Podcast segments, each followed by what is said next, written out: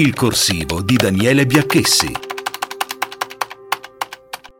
Mai così forte a livello nazionale, mai così diviso in sede locale. In questo modo si presenta il centrodestra alle prossime amministrative. Al momento Matteo Salvini, Giorgia Meloni, Silvio Berlusconi hanno approvato il ticket Michetti-Matone al Campidoglio e il capogruppo di Forza Italia alla Camera Roberto Chiuto, candidato alla presidenza della Regione Calabria in coppia con il leghista Nino Spirlì, candidato vice. Non c'è invece unità dei leader su Milano, Bologna e Napoli. La discussione viene protratta la settimana prossima. A Napoli potrebbe essere superato il no del PM Catello Maresca alle liste con i simboli di partito. A Bologna si attende l'esito delle primarie del centro-sinistra e compare una new entry nella rosa dei candidati del centrodestra, cioè Ilaria Giorgetti, proposta da Forza Italia, che va ad aggiungersi ai nomi di Fabio Battistini e Roberto Mugavero. Il vero nodo resta a Milano, dove Salvini vuole proporre un altro ticket con Gabriele Albertini, candidato vice.